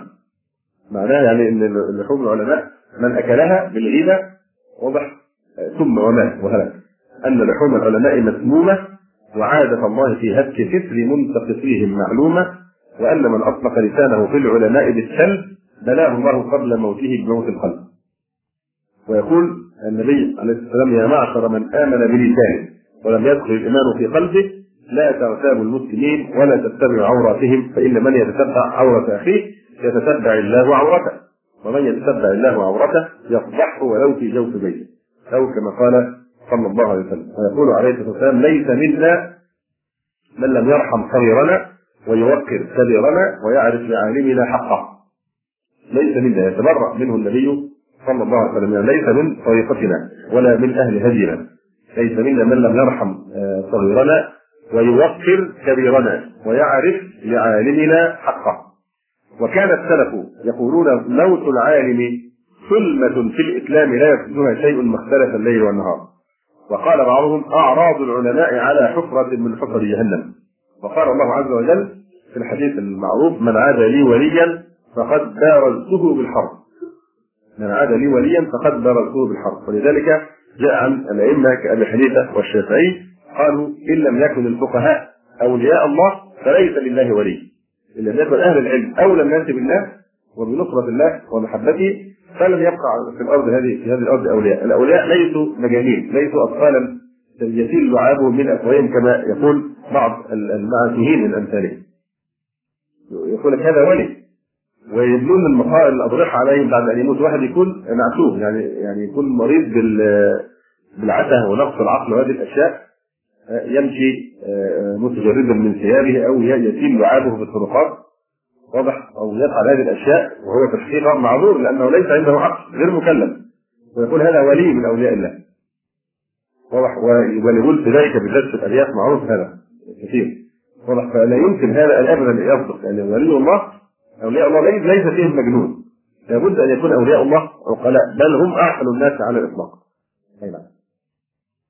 فهذا الأمر من يعني ضمانات الفلاح في طلب العلم. أن يراعي الإنسان حرمة أهل العلم ولا يطعن فيهم ولا يتطاول عليهم وإلا نزعت منه بركة هذا العلم. أيضا من النصائح التي اسداها العلماء في مثل هذا الموضوع قالوا أو قال بعضهم على طالب العلم أن يحذر في ابتداء أمره الاشتغال في الاختلاف بين العلماء أو بين الناس مطلقا. ينبغي طالب العلم إذا حتى لنفسه هذا الهدف يركز في هذا الهدف ويعزل نفسه تماما عن الاختلافات والصراعات. ومن ذلك الاختلافات يعني في الأمور الفقهية والأمور العلمية. لا يفتح عينه أول ما يفتح على أمور تتراضح فيها الجبال ويصطلع فيها العمالقة من العلماء والمجتهدين واضح فعليه أن يحذر في ابتداء أمره الاشتغال في الاختلاف بين العلماء أو بين الناس مطلقا سواء في العقليات أو السمعيات. فإنه يحير الذهن ويدهش العقل بل يتقن اولا كتابا واحدا في فن واحد أو كتبا في فنون إن كان يحتمل ذلك على طريقة واحدة يرتضيها له شيخه. يعني إما يركز في كتاب واحد ويتقنه تماما حتى يحفظه يخلي الشيخ يمتحن فيه مثلا وإما أن إنه إذا كان الشيخ يرشح له إنه يناسبه أن يشتغل في أكثر من فن في وقت واحد فحسب الانسب له. يركز ولا يشتت نفسه. أيضا يحذر الإنسان يعني القراءه العشوائية وهذه آفة الآفات بالنسبة لمجتمع الإخوة يعني أو زملائنا طلاب العلم. آفة الآفات. إن الموضوع واخده هو تسليه وما واخده بصوره مسؤولية أو عباده عظيمة أو فرض كفاية يؤديه. لكن المسألة بتكون عبارة عن يعني يقرأ قراءة عشوائية. يجمع الكتب ويحشرها حزا ثم لا يقرأ في هذه الكتب شيئا. إلا إنه ياخذ حاجة عشوائية حسب ما يروق مزاجه. الشيء اللي يأتي على هواه يقرأ فيه. أما الشيء الصعب عليه أو كذا لا يتم ولا يصبر عليه. فهو يتبع ما يوافق هواه فقط وما يحبه من العلوم. اما العلوم الصعبة هذه يذاكرها إن كان في الكلية فقط إن كان في الكلية مادة صعبة يعني رغما عنه يسهر الليالي ويتبع كل وسيلة ممكنة كي يفهم هذه المسألة يذهب إلى المدرس يذهب إلى زميله يأتي بكتب وبمراجع ويكد الليل والنهار في سبيل أن يفهم ما استطاع عليه فهمه. أما في العلوم الشرعية فهو إما يقراه على السرير إلى أن ينام أو يقرأ الشيء الذي يروقه ويبعد تماما عن الشيء الذي يجده صعبا مثل هذا لا يأتي بنتيجة. هذه يعني قراءة الجرايد ليست قراءة طالب العلم. واضح؟ يحذر كما قال العلماء ليحذر في ابتداء طلبه من المطالعات في تفاريح المصنفات. فإنه يضيع زمانه ويفرق ذهنه. تمر سنوات وسنوات. وفي النهاية يجد نفسه ما حصل شيئا. ما حصل شيئا. لماذا؟ لم يركز. شتت نفسه. بل يعطي الكتاب الذي يقرأه أو الفن الذي يدرسه كليته حتى يتقنه. التركيز كما يفعل الشناقطة. يعطيه كليته. واضح يركز عليه تماما. لا يشتت نفسه في قراءة المجلات وفي قراءة الكتب في علوم أخرى وقراءة كذا وكذا. لكن طالب العلم ينبغي أن يكون في سلوكه وفي منهجه مختلفا تماما عمن عداه لماذا نعذر الطالب الذي يكون في كلية أو في معهد أو مدرسة؟ يقول ما حدش يزور يا جماعة عنده امتحانات. واضح؟ ويكون حالة طوارئ ما حدش يقترب من البيت ولا يزور ولا هو عذر كل الناس تقبله لماذا طلب العلم الشرعي بالذات الذي لا يكون فيه مثل هذا التعظيم وهو أولى بالتعظيم؟ والتركيز وقطع العلائق في سبيل تحصيل هذا الهدف ولو إلى حين. كذلك يحذر من التنقل من كتاب إلى كتاب غير موجب فإنه علامة الضجر وعدم الإفلاح. الانتقال من كتاب لكتاب كتاب لكتاب. من غير ما يوجب ذلك. هذه علامة الضجر وأن مثل هذا لا يفلح ولا يأتي منه خير. هذا إذا كان مبتدئا أما إذا تحققت أهليته وتأكدت معرفته فالأولى ألا يدع فنا من الفنون من العلوم الشرعية إلا نظر فيه فإن ساعده القدر وطول العمر على التبحر فيه فذاك وإلا فقد استفاد منه ما يخرجه به من عداوة الجهل بذلك العلم. ويعتني من كل علم بالأهم فالأهم. ولا يغفلن عن العمل الذي هو المقصود بالعلم. فطلب العلم درجات ومناقل آه ورتب. لا ينبغي تعديها. يعني الإنسان لا يقفز على السنة. واضح؟ لا ينبغي تعديها. فمن تعداها جملة فقد تعدى سبيل السلف ومن تعدى سبيلهم عامدا ضل ومن تعداه مجتهدا ذل. ف يعني أول ما ينبغي الاشتغال به في العلم حفظ كتاب الله تبارك وتعالى وتفاهمه وكل ما يعين على فهمه وهذا ما سنفصله إن شاء الله تعالى. لكن قبل ذلك أيضا نشير إلى يعني أمر مهم جدا بالنسبة لطلب العلم اشرنا إليه ضمن من قبل هو أن لابد من أمرين. لابد من المنهجية ولابد من المرحلية. لابد أن يتوافق الأمران. المنهجية. لابد يكون في منهج محدد في كل علم من العلوم تدرسه ويا حبذا لو على شيخ أو تقرأه على الشيخ واضح؟ لابد من الايه من المنهجية لابد من منهج تحفظ في كتب محددة يتم انتقاؤها بعناية ولا تتجاوزها ولا تقرأ في غيرها وتقرا فيها الليل والنهار تلخص وتحفظ وتذاكر وتسمع وتتعاون مع إخوانك في حفظها ومذاكرتها فلا بد اولا من المنهجية ثم لا بد من المرحلية المرحلية الزمنية لابد جدول زمني للفراغ مثلا من مادة معينة أو من فن معين أو من كتاب معين لذلك لو تركتها بلا ضابط وبلا زمام قد تمر الأيام الطويلة ولا تحاسب نفسك ولا تشعر بأن مراحل الامر تطوى وأنت لا تشعر ولم تحصل بعد شيئا فلا بد من الأمرين منهجية ومرحلية آه، زمنية. وأهمية الموضوع الحقيقة الذي نتكلم فيه تنشأ ويعني آه، آه، يعني ترد إلى الذهن بمجرد أن الإنسان يزور معرضا من معارض الكتب في الحقيقة. نحن عندنا الآن في هذا الزمان ما يصح أن نطلق عليه إذا إذا لم يكن في العلوم الشرعية يعني يعني نوع من ال يعني إسهال تأليفي كما يقول بعضهم. في كثره الكتب بكثره غير عادية. حتى وصل بعض الخبثاء آه، الآن آه، في هذه الأيام إلى أن بعض الشياطين أعادوا طباعة كتب السحر وتجد آه، جناحا مستقلا في كثير من معارض الكتب لكتب تعليم السحر والعياذ بالله تبارك وتعالى. فهذا لا شك كفر. ويجب على كل أخ يتواجد في معرض من هذه المعارض أن يكلم الرجل هذا الرجل يعني على الأقل إن لم يكن يخاف من الله فيستحي فيخاف على تجارته أن تبوظ كل يكون هذا حرام هذا كفر. لو كل أخ دخل أنكر عليه سيتشكك الرجل في مسلكه يعني على الأقل يداري هذه الكتب التي يمكن أن تختم الناس وتعصف بإيمانهم عطفا وتقتنعوا من جنونه فكتب السحر كثرت بطريقة غير عادية في الحقيقة. حتى كتب السحر يعني بدات تظهر الآن في المعارض. وهذا موجود ولعلكم تلاحظونه.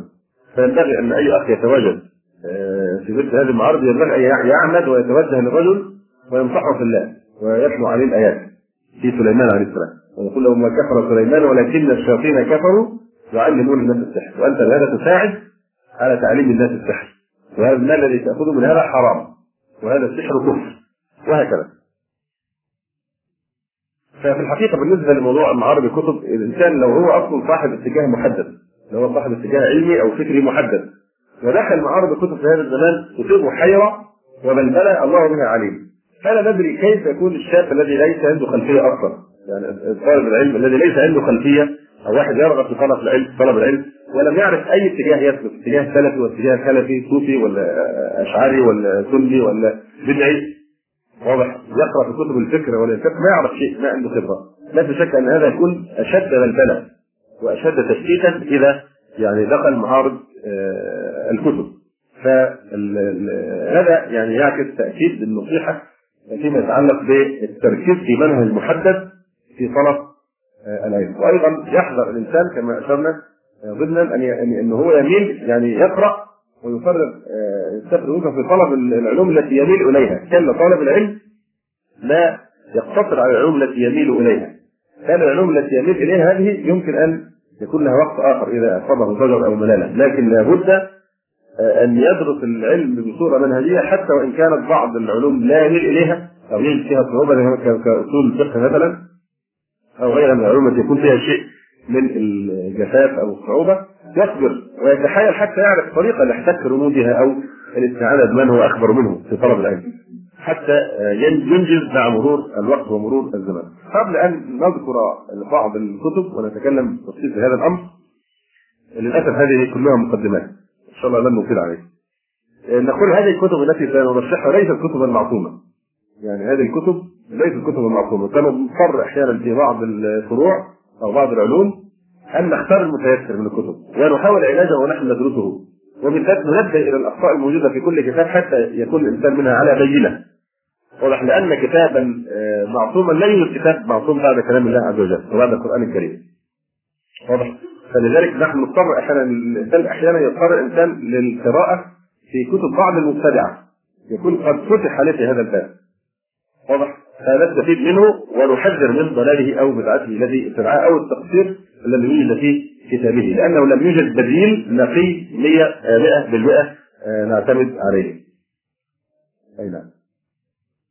فممكن مش شرط يكون الكتاب اللي يكون اسمه هو هو نفس الكتاب ممكن أي كتاب بديل أيضا يصلح أن يكون بديلا عنه في نفس المادة لا تتكلم شراء كتاب جديد وعندك نفس الكتاب في نفس المادة وإن اختلف معه في الأسلوب فننبه إنه قد يوجد مآخذ في بعض هذه الكتب نحاول التنبيه عليها ما استطعنا وإن لو لم ننبه فينبغي أن ينتبه الإنسان يعني إن ذكر أسماء الكتب لا يعني أنها معصومة وأنها معتمدة كلها بل لا يكاد يخلو كتاب من مؤاخذات.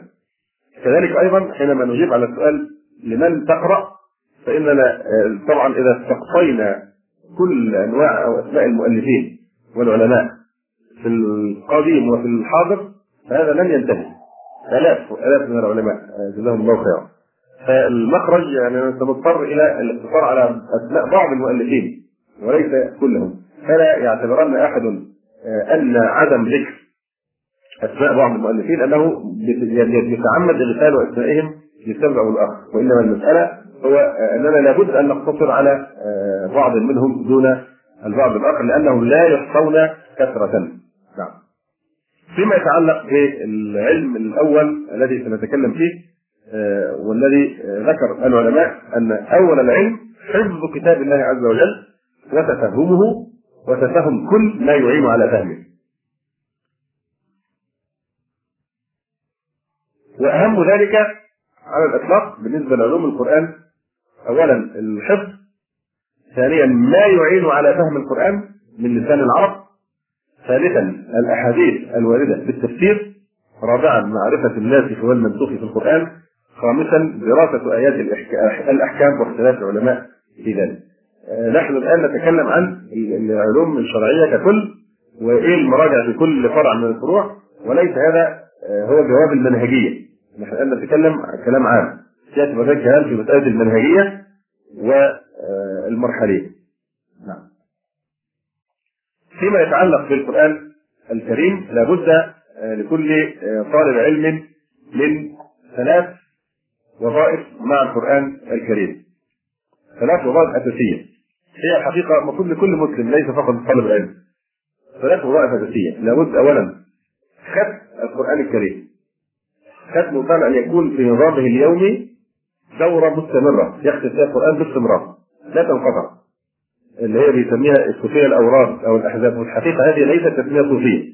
فكلمة الورد وكلمة الحزب كلمة شرعية 100% الرسول عليه السلام حينما تأخر على بعض الناس كانوا يطلبونه خرج إليهم وهو يقول آه كرهت أن آتيكم آه أو معنى الحديث أنه قد حضر حزبي من القرآن. فكرهت أن آتيكم حتى آه اقضيه أو حتى أتمه أو كما قال عليه الصلاة والسلام. وفي الحديث كان الصحابة يحذبون القرآن. على كذا وكذا. واضح؟ وفي الحديث أيضا من فاته ورده بالليل فليقرأه بالنهار إلى آخر الحديث المعروف. إذا كلمة الورد أو الحزب هي عبارة عن الحزب هو النوبه في ورود الماء. يعني العرب كانوا لما يأتون بالجمال مثلا حتى يعني يردوا الماء والأبار يتقون الماء فكان كل واحد يجي بإيه؟ يأخذ نوبه دور يعني يأخذ دور هذا الدور بيسموه الحزب أو الورد. واضح؟ فلما ورد ماء مدين.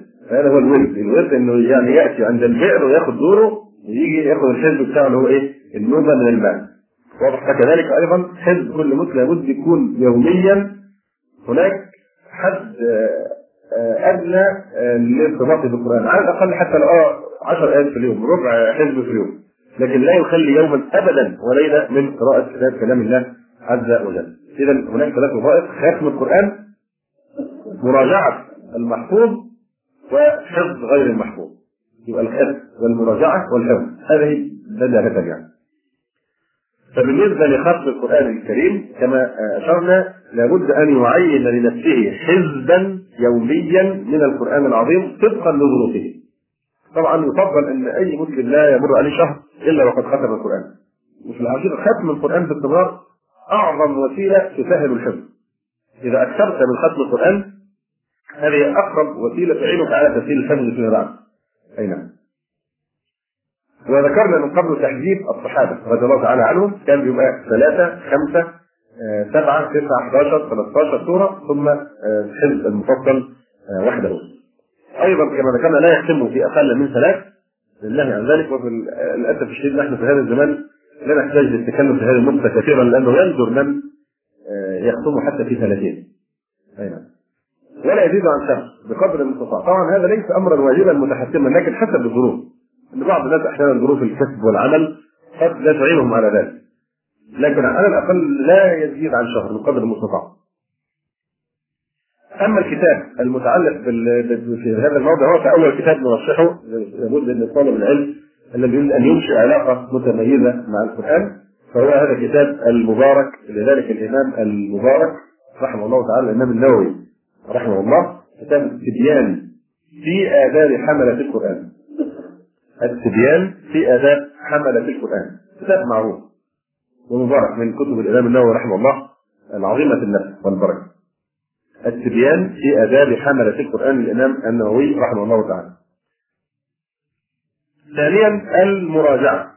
المراجعة وتعلمون أن هناك أحاديث كثيرة جدا آه، تأمر المسلم بتعاهد القرآن أن يتعاهد القرآن لأنه كان يعني يعني يعني آه، ينفلت من آه، ذاكرة الإنسان إذا لم يتعاهده باستمرار خاصة الآيات المتشابهة في الألفاظ فلا بد من أيضا يكون له ورد في المراجعة. ورد المراجعة المفروض يكون أكثر من ورد الحفظ واضح؟ يراجع يراجع كميات يعني كبيره في ذلك. ويقدم المراجعة على الاشتغال بحفظ ما لم يحفظه. يقدم المراجعة على الاشتغال بحفظ ما لم يحفظه. أما فيما يتعلق بالحفظ وهي الوظيفة الذهبية فيما يتعلق بالقرآن فاختصارا نذكر الكلام اختصارا أن يدرس كتيبا مباركا أيضا لفضيلة الشيخ عبد الرحمن عبد الخالق حفظه الله الكتاب المبارك يدعى القواعد الذهبية. لحفظ القرآن الكريم. القواعد الذهبية لحفظ القرآن الكريم للشيخ عبد الرحمن عبد الخالق حفظه الله تعالى. آه، نذكر هذه القواعد اللي هي عناوين فقط عناوين البحث وهو شرحها بالتفصيل. فنذكر عناوينها فقط. اولا واحد الإخلاص. ثانيا تصحيح النطق والقراءة. ثالثا تحديد نسبة الحفظ كل يوم وترديده مع التغني. رابعا لا تجاوز مقررك اليومي حتى تجيد حفظه تماما. آه، خامسا حافظ على رسم واحد لمصحف حفظك لأن الحفظ يكون بالبصر والسمع. إذا حافظ على طبعة معينة من القرآن وواظب عليها. واضح طبعة الشمالي طبعة الملك فهد طبعة كذا واضح الحرمين حافظ على طبعة ثابتة واستمر في الحفظ به قد يختلف الحجم لكن لابد يكون نفس الطبعة لأن الإنسان بيحفظ بعينه وبثمنه. نعم. سادسا الفهم طريق الحفظ ومعرفة وجه ارتباط الآيات ببعض. في ارتباط بين الآيات في المعاني يساعد على الحفظ. ولذلك تجد الإنسان يحفظ الآيات التي فيها فقط في إيه؟ أسرع من غيرها. لماذا؟ لأن في ارتباط في المعاني. وتسلسل سابعا لا تجاوز سورة حتى تربط أولها بآخرها.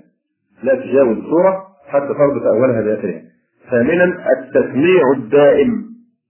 والعرض على حافظ آخر أو متابع في المصحف تاسعا المتابعة الدائمة حتى لا يتخلف لابد من متابعة دائمة مراجعة. عن طريق الورد اليومي كما ذكرنا الحد الأدنى يكون جزء ينصح بذلك يعني والحد الأقصى عشرة أجزاء في اليوم. عاشرا العناية بالمتشابهات. العناية بالمتشابهات طبعا مقصودها التشابه في الماء في الألفاظ. التشابه في الألفاظ. الآيات اللي هي إيه؟ يكون في تشابه في خواتمها أو في ألفاظها فإن ثلث آيات القرآن فيها تشابه. الحادي عشر اغتنم فيه الحفظ الذهبية اللي هي سن من خمس سنوات إلى 23 سنة. لا تجزعوا. يعني هذه حدود لهذه السنوات الذهبية. هناك فضية. أي نعم. فمن خمس سنوات إلى 23 آه، سنة هذه السنين الحفظ الذهبية. بالذات كلما كان الأمر مبكرا جدا كلما كانت ملكة الحفظ قوية جدا بالذات عند الأطفال.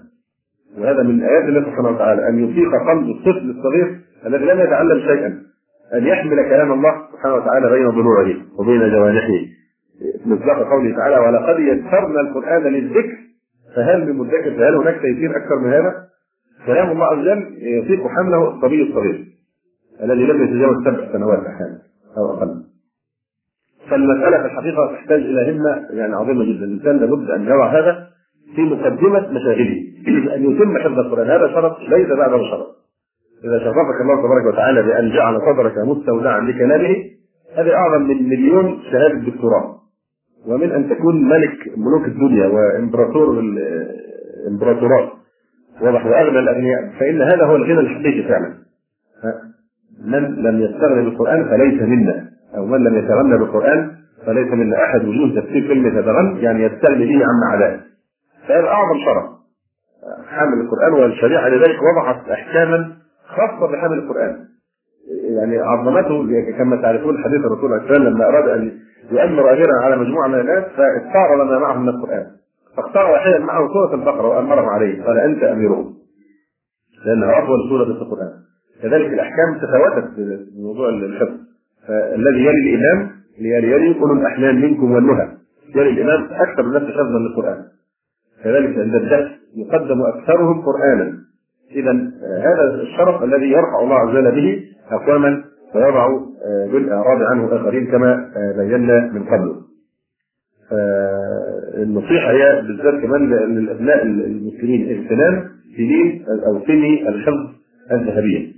من سن خمس سنوات وربما بعض الأطفال تظهر فيهم يظهر النبوغ مبكرا قبل حتى خمس سنوات. واضح فمتى ما تفتق ذهن الصبي وأنلت منه أنه يطيق الحفظ فأعطه ما استطعت يعني وفرغه لذلك واجتهد في أن تشعره بالقرآن لا بالأناشيد ولا بالاعلانات وبالاغاني والقصص الفارغه وهذه الأشياء. اشتغل في أن تحصله كلام الله تبارك وتعالى. هذه خلاصة القواعد الذهبية لحفظ كتاب الله تبارك وتعالى. فيما يتعلق بجدول زمني لحفظ القرآن الكريم هناك كتاب في الحقيقة وضعه أخيرا أخ فاضل أحسبه من اليمن هو. الأخ يدعى مزاحم طالب العالي. مزاحم طالب العالي. كتاب يدعى دليل الحيران لحفظ القرآن. تجربة لا بأس بها يعني لعلها تفيد الإخوة كثيرا جدا. أعتقد أنه تقريبا وضع جدول زمني لحفظ القرآن ومراجعته بحيث يتم في أربع سنوات تقريبا. بحيث كان لا يحفظ شيء على الإطلاق. قدر يعني قصير قليل جدا من الآيات لكن مع الوقت كما قال عليه السلام خير الأعمال أدوامه وإن قل. أدوامه وإن قل. فإذا داومت والتزمت بهذا الجدول فهو موجود ومطبوع. اسمه دليل الحيران لحفظ القرآن لمزاحم طالب العالم. ننبه طبعا تنبيها مهما جدا وهو أن المشافهة هي الأصل في تعلم القرآن. الأصل في تعلم القرآن المشافهة القرآن اسمه إيه؟ اسمه قرآن. ما معنى قرآن؟ قراءة. قراءة. القرآن معناها القراءة. واضح ولا يسمى قارئا إلا بالمشافهه، الإنسان لا يكون قارئا إلا أن يشاهد. فلا بد حتما أن تتعلم القرآن على يد شيخ. لابد حتى الأشرطة ما تفي إذا كنت تريد فعلا طلب علم بدقه موضوع الأشرطة أو تقرأ كتب التجويد كل هذا ليس البرنامج صحيح بالذات مع القرآن. قد يصلح مع غيره من العلوم لكن في القرآن لابد من المشافهه لابد تتأكد إن كل حرف قد ضبطه وقراته قراءة صحيحة وأخرجته من مخرجه مع شيخ يعلمك ويشرف على تعليمك هذا الأمر. هناك بديل لكن برضه لا يكفي وهو سماع الأشرطة، لكن إلى حد كبير يفيد في إيه؟ في تصحيح السماع، تصحيح النطق بالآيات. أي نعم، وبالذات المصحف المعلم. المصحف المعلم للشيخ الحصري رحمه الله تعالى أو غيره من المشايخ فيمكن الاستفادة من يعني سماع الأشرطة كبديل مؤقت أو يكون بجانب التعلم من الشيوخ يعني. بالنسبة لمعرفة الآيات المتشابهة الحفظ العلماء خصوها ببعض الكتب. منها مثلا الإمام السخاوي رحمه الله تعالى له منظومة في الآيات المتشابهة في القران من حيث الألفاظ. وعليها شرح يسمى التوضيحات الجلية شرح المنظومة السخاوية في متشابهات الألفاظ القرآنية. التوضيحات الجلية شرح المنظومة السخاوية في متشابهات الألفاظ القرآنية. هناك كتاب آخر أيضا كبير لكن أنا لا أذكر اسمه. لكن في كتاب صغير جدا ومعقول وطباعته أنيقة جدا آه، ومفيدة لأن الآيات الحروف المتشابهة في الكلمة هو بيعملها باللون الأحمر. تتميز تماما عما يشبهها. وهو يدعى تنبيه الحفاظ للآيات المتشابهة الألفاظ. تنبيه الحفاظ للآيات المتشابهة الألفاظ. للشيخ محمد بن عبد العزيز المسند فيما يتعلق بالتجويد لابد كما ذكرنا من مشافهة وقراءة على الشيخ. لابد في التجويد هذا آه، شيء بديهي. لابد من أن تتعلمه على شيء وننصح بمحاولة الالتصاق بالشيوخ الأزهريين في هذا الفن. لأن الأزهريين يتقنون هذا الفن إتقانا آه، شديدا. فممكن إنسان يتفق مع شيخ من ممن تعلم في الأزهر أو شيخ في المعهد الديني أو مجموعات من الإخوة. يعني يتفق معه ويعلمهم التجويد ويشرف على آه، هذا الأمر. لابد هذا أمر حتمي ليس فيه خيار. آه، بالنسبة للتجويد يحفظ متن تحفة الأطفال. تحفة الأطفال. وله شروح. أقصد هذه الشروح ولعله أفضل أفضلها مع صغر حجمه. بغية الكمال شرح تحفة الأطفال. الشيخ أسامة عبد الوهاب. بغية الكمال شرح تحفة الأطفال. فأيضا حفظ تحفة الأطفال وهي يعني مش للأطفال الصغار أيضا للأطفال الكبار. واضح؟ يعني بالنسبة لابتدائهم يعني في طلب العلم. تحفة الأطفال وشرحها بغية الكمال شرح تحفة الأطفال الشيخ أسامة عبد الوهاب. طبعا مش شرط نفس الاسم يعني نفس الكتاب. ممكن يكون عندك بديل ثاني شرح تحفة الأطفال شروح كثيرة. فلا في أي كتاب. حفظ متن الجزرية في صفات الحروف. حفظ متن الجزرية في صفات الحروف. كذلك إن أمكن إن أمكن حفظ إغاثة الملبوس في صفات الحروف. هذا بالنسبة للمتن يعني في التجويد. ممكن يبرز بقى علم التجويد باستفاضة أكثر في طبقة أخرى أعلى أو في مرحلة فيما بعد آه، أحد الكتب الآتية. أولها وأبسطها مع أنه شامل ووافي كتاب يدعى فتح المريد في علم التجويد. للشيخ عبد الحميد يوسف منصور.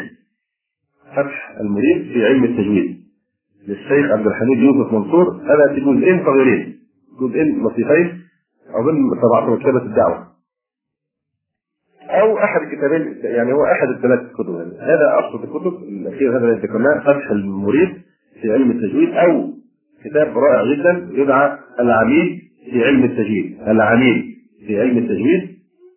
أو غاية المريد في علم التجويد. هذا أيضا ممتاز جدا. غاية المريد في علم التجويد. يعني واحد من هذه الثلاثة مش كلها. آه ثم نتكلم على علوم القرآن. آه بالنسبة لعلوم القرآن نحتاج لعلم أولا يعني كتاب في علوم القرآن يعطينا فكرة أولا عن علوم القرآن وأنواعها والأرضية أو الخلفية التي يعني لا يليق بطالب علم أن يكون خلوا عنها. هناك عدة كتب الكتب كتاب الأساس المرشح لأنه أبسطها أيضا وفيه فوائد جمة لمحات في علوم القرآن واتجاهات التفسير. لأستاذنا الدكتور محمد الصباغ حفظه الله لمحات في علوم القرآن واتجاهات التفسير. أو وتأملوا أو مباحث في علوم القرآن. للدكتور صبحي الصالح. أو التبيان في علوم القرآن للشيخ محمد علي الصابوني طبعا الشيخ الصابوني في ملاحظات كثيرة على منهجه في الاختصار التفاسير وهذه الأشياء. بصفتي أيضا متحمسا جدا لمذهب الأشاعرة في موضوع الصفات ولكن آه، أنا سبق التنبيه على هذا أن بعض المؤلفين أو بعض الكتب تكون في بعض الملاحظات على كتبهم لكن يكون متخصصا في هذا المجال فيفيدنا. فاستبيان في علوم القرآن للشيخ محمد علي الصابوني أو مناهل العرفان في علوم القرآن للشيخ محمد عبد العظيم الزرقاني وإن كان أشعريا قرحا. للأسف الشديد فالكتاب يحتاج لمن يهذبه وينقيه من من هذه الأشياء. لكن طريقة الترتيب والجمع مفيدة جدا يعني في بعض المواضيع فلذلك أنا اخترت أولا كتاب الدكتور الصباغ لأنه أنقاها من حيث هذه الملحوظات لمحات في علوم القرآن والتجديد تفسير الدكتور محمد الصباغ أو مباحث في علوم القرآن أو التبيان في علوم القرآن أو أخيرا مناهل العرفان في علوم القرآن. في أيضا بالنسبة لعلم التفسير هناك الجزء الأول من محاسن التأويل القاسمي يسمى تمهيد خطير في علم التفسير. الشيخ محمد جمال الدين القاسمي. تمهيد خطير في علم التفسير. لكن الكتاب المعتمد أو الذي يوصي به مع ندرته كتاب رائع جدا للشيخ خالد عبد الرحمن العك يدعى أصول التفسير وقواعده هذا من أفضل الكتب وأقواها أصول التفسير وقواعده للشيخ خالد عبد الرحمن العك هناك كتاب رائع في الحقيقة بحث ممتاز جدا للدكتور محمد حسين الذهبي. كتاب رائع جدا اسمه التفسير والمفسرون. التفسير والمفسرون. هذا فيما يتعلق بعلوم التفسير. بالنسبة لأسباب النزول أو بتعبير آخر اولا بالنسبة للأحاديث التي صحت في تفسير بعض الآيات لابد الإنسان أن يكون على الايمان بها. في كتاب نزل جديد أيضا اسمه الصحيح المسند. من التفسير النبوي للقرآن الكريم. الصحيح المسند من التفسير النبوي للقرآن الكريم للشيخ سيد إبراهيم أبو علمه في أسباب النزول في كتاب الصحيح المسند من أسباب النزول للشيخ مقبل بن هادي الوداعي في القراءات كتاب يدعى القراءات أحكامها ومصدرها للدكتور شعبان محمد إسماعيل. في موضوع إعجاز القرآن ووجود إعجاز القرآن في دراسة معاصرة آه، اسمها المعجزة الخالدة للدكتور حسن ضياء الدين حس. بالنسبة لاستطلاع مواقف المفسرين على اختلاف تفسيراتهم من آيات الصفات بالذات هناك بحث رائع للشيخ محمد عبد الرحمن المغراوي اسمه المفسرون بين التأويل والإثبات. المفسرون بين التأويل والإثبات.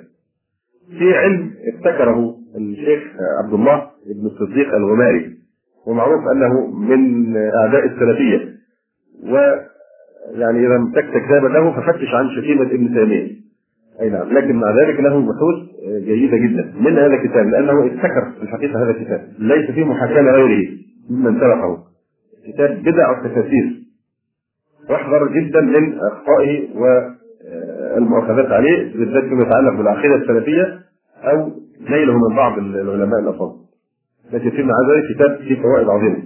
بدع التفاسير أيضا بالنسبة لمعرفه الإسرائيليات والموضوعات في التفاسير فهناك كتاب الدكتور محمد أبو شهبة الإسرائيليات والموضوعات في كتب التفسير. بعد ذلك يبقى نوع آخر من علوم القرآن وهو الناسخ والمنسوخ. من أهم العلوم طبعا. وباختصار شديد الموضوع فيه كلام طويل جدا، موضوع النسخ فيه نقاش واختلافات وبالذات في العصر الحديث. كثير من الناس تفاضلوا في هذه القضية واتبعوا كلاما كثيرا. فهناك كتاب يناقش موضوع النسخ يدعى نظرية النسخ في الشرائع السماويه للدكتور شعبان محمد إسماعيل. نظرية النسخ في الشرائع السماوية ثم بالنسبة للناسخ ومنسوخ كتب كثيرة جدا. الكتب التي تتناول الناسخ ومنسوخ الآيات يعني إصدار الآيات اللي فيها نسخ. كتاب النسخ ومنسوخ لابن العربي أو جمال الدين البذوري أو ابن البازري أو قتادة بن زعامة أو هبة الله ابن سلامة وغير ذلك.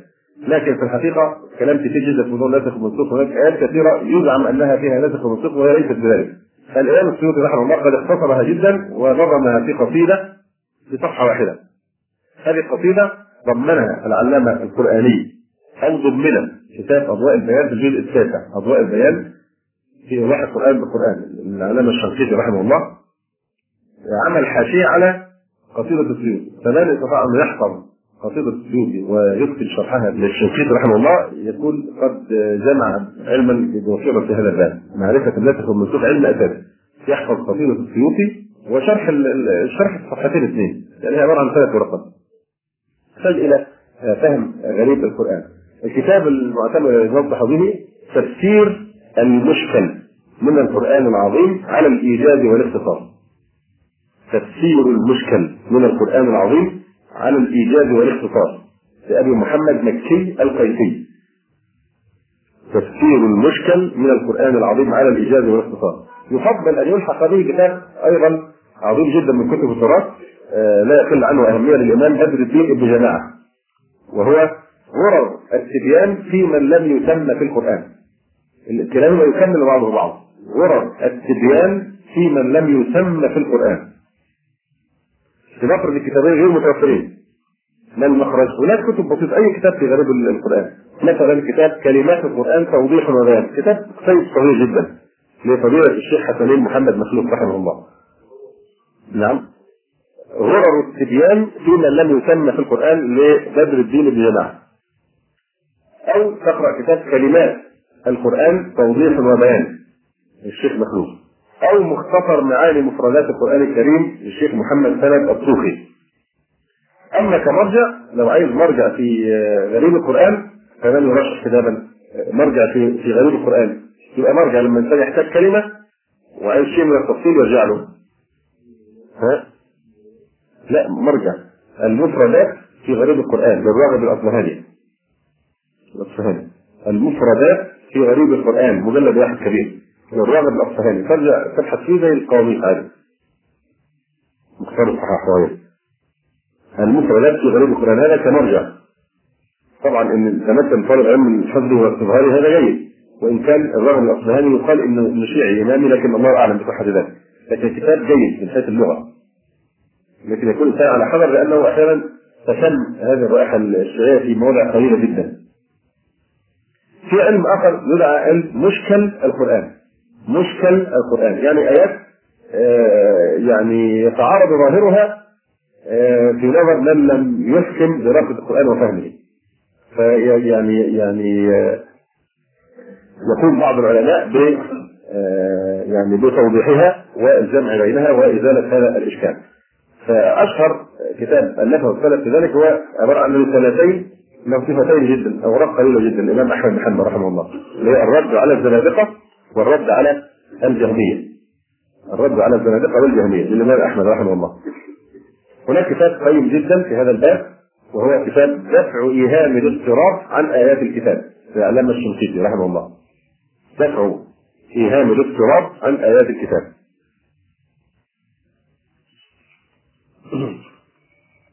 بالنسبة لعلم من العلوم الخطيرة جدا والمهمة بل يعتبر أهم يعني علوم القرآن. علم أحكام القرآن آيات الأحكام. هذا علم كلام فيه يطول جدا لكن باختصار عبارة عن الآيات التي فيها أحكام فقهية دون فتوى. أفضل كتاب مرشحه في هذا هو روائع البيان تفسير آيات الأحكام للشيخ محمد علي الصابوني. والكتاب عليه مآخذ من حيث تساهله في الأحاديث الضعيفة وعدم إتقانه لتخريج الأحاديث كأن يعزون الرياض الصالحين أو ابن كثير مثلا. واضح. هذه مآخذ معروفة لأنه يعني غير متضرع من علم الحديث لكن كناحية تنظيمية كتاب رواء البان من أحسن الكتب في التنظيم والترتيب و يعني حكم التسهيل في التدريس يعني. فالكتاب اللي يعتمد روائع البيان في تثبيت آيات الأحكام في القرآن الكريم للصابون. هناك مراجع أخرى مراجع احتفظ كمثلا جامع الأحكام القرآن القرطبي أو الابن العربي وطبعا أضواء البيان في إيضاح القرآن للقرآن للشنقيطي رحمه الله تعالى. أخيرا آه تفسير شامل. تفسير شامل بقى الإيه؟ للقرآن ككل. ما هو التفسير الذي يرشح؟ يعني يدرك كتفسير شامل. حيث الإنسان يكون عنده الصبر يحتاج يعني بنقول الأول في طبقات. فالآن في هذه المرحلة نحن نركز على نختار برضه الحجم الأقل بحيث يستطيع الأخ ياخذ خلفية في كل العلوم. فنضطر لقبول طبعا هو أفضل كتاب تفسير على الإطلاق هو مفيش حد بيقول هي الامام الطبري. الطبري الجامع جامع البيان في تأويل آية القرآن الإمام الطبري. الإمام الطبري شيخ المفسرين على الإطلاق. أفضل كتاب في الإسلام كله في تفسير القرآن هو كتاب الإمام ابن جرير الطبري. وحققه العلامة أحمد شاكر لكن لم يتمه للأسف الشديد. لكن طبعا يحتاج وقتا طويلا ويحتاج بداية مبكرة عن البداية التي يعني يبدأ منها كثير أو اغلب الإخوة. فبالنسبة للمرجع المختار في موضوع تفسير تفسير شامل للقرآن فإن أنهيته في مرحلة طبعا تاخذ برضه مرحلة أولى من كل علم وبعد ذلك في مرحلة أخرى ممكن تتوسع. وهو طبعا تفسير الجلالين. تفسير الجلالين للجلال السعودي والجلال المحلي جيد لا بأس به كتاب جيد في هذا الفن يكفي أنه شرح في مجلدات وفي كل كلمه موضوعه بهدف وبدراسه مش مسألة عشوائية واضح مركز جدا بحيث يصبح انك تحفظه تحفظ التفسير وتدخله نعم. هناك بعض المؤاخذات على تفسير الجلالين. اولا وجود أحاديث ضعيفة فيه ثانيا تأويل آيات الصفات يجب يخالف منهج السلف رحمه الله تعالى. ثالثا وجود بعض الاسرائيليات فاحرارا من هذه الثلاث حاول كثير من العلماء تهذيبه حتى يحمى من هذه المآخذ ويكون صافيا نقيا. فأنجح محاولة حتى الآن قام بها القاضي محمد كنعان. وهو موجود في مجلد واحد كبير. يدعى قرة العينين على تفسير الجلالين. موجود متوفر قرة العينين على تفسير الجلالين القاضي محمد كنعان هذا تفسير شامل. كل القرآن بإيجاز يعني يجمع بين أحيانا يذكر أشهر القراءات فيعطيك فائدة في معرفة القرآن. يعطيك أسباب النزول. أحيانا يذكر أحاديث في تفسير الآيات غير توضيح غريب اللغة والربط بين الآيات وبعضها عن بعض فإما قرة العين على تفسير الجلالين هذا أفضل لصغر حجمه وتركيزه أو يقرأ آه برضه كتاب مدرسي في الحقيقة كتاب مدرسي يعني يفيد جدا في ناحية لو إن مجموعة بتاخد التفسير كدراسة في معهد في مدرسة أو في مجموعات كتاب أيسر التفاسير لكلام العلي الكبير لفضيله الشيخ آه، ابي بكر جابر الجزائري حفظه الله تعالى. أيسر التفاسير في كلام العلي الكبير. للشيخ بكر الجزائري كتاب مدرسي. خاصة إذا كان كان يحفظ فقره ثم يدرس تفسيرها بمنتهى البساطة في الحقيقة أو تفسير القرآن العظيم لأن تفسير ابن كثير يعتبر آه، تلخيصا لتفسير الإمام الجليل الطبري وزاد عليه فوائد كثيرة.